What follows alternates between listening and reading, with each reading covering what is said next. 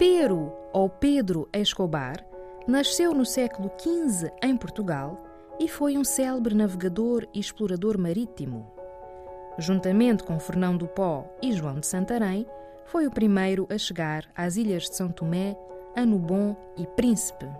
Participou em diversas outras viagens exploratórias a serviço do rei de Portugal, a Angola, ao Brasil e à Índia. Foi também um dos descobridores do comércio do ouro na região da Mina, na costa da Guiné. Pero Escobar faleceu em data incerta.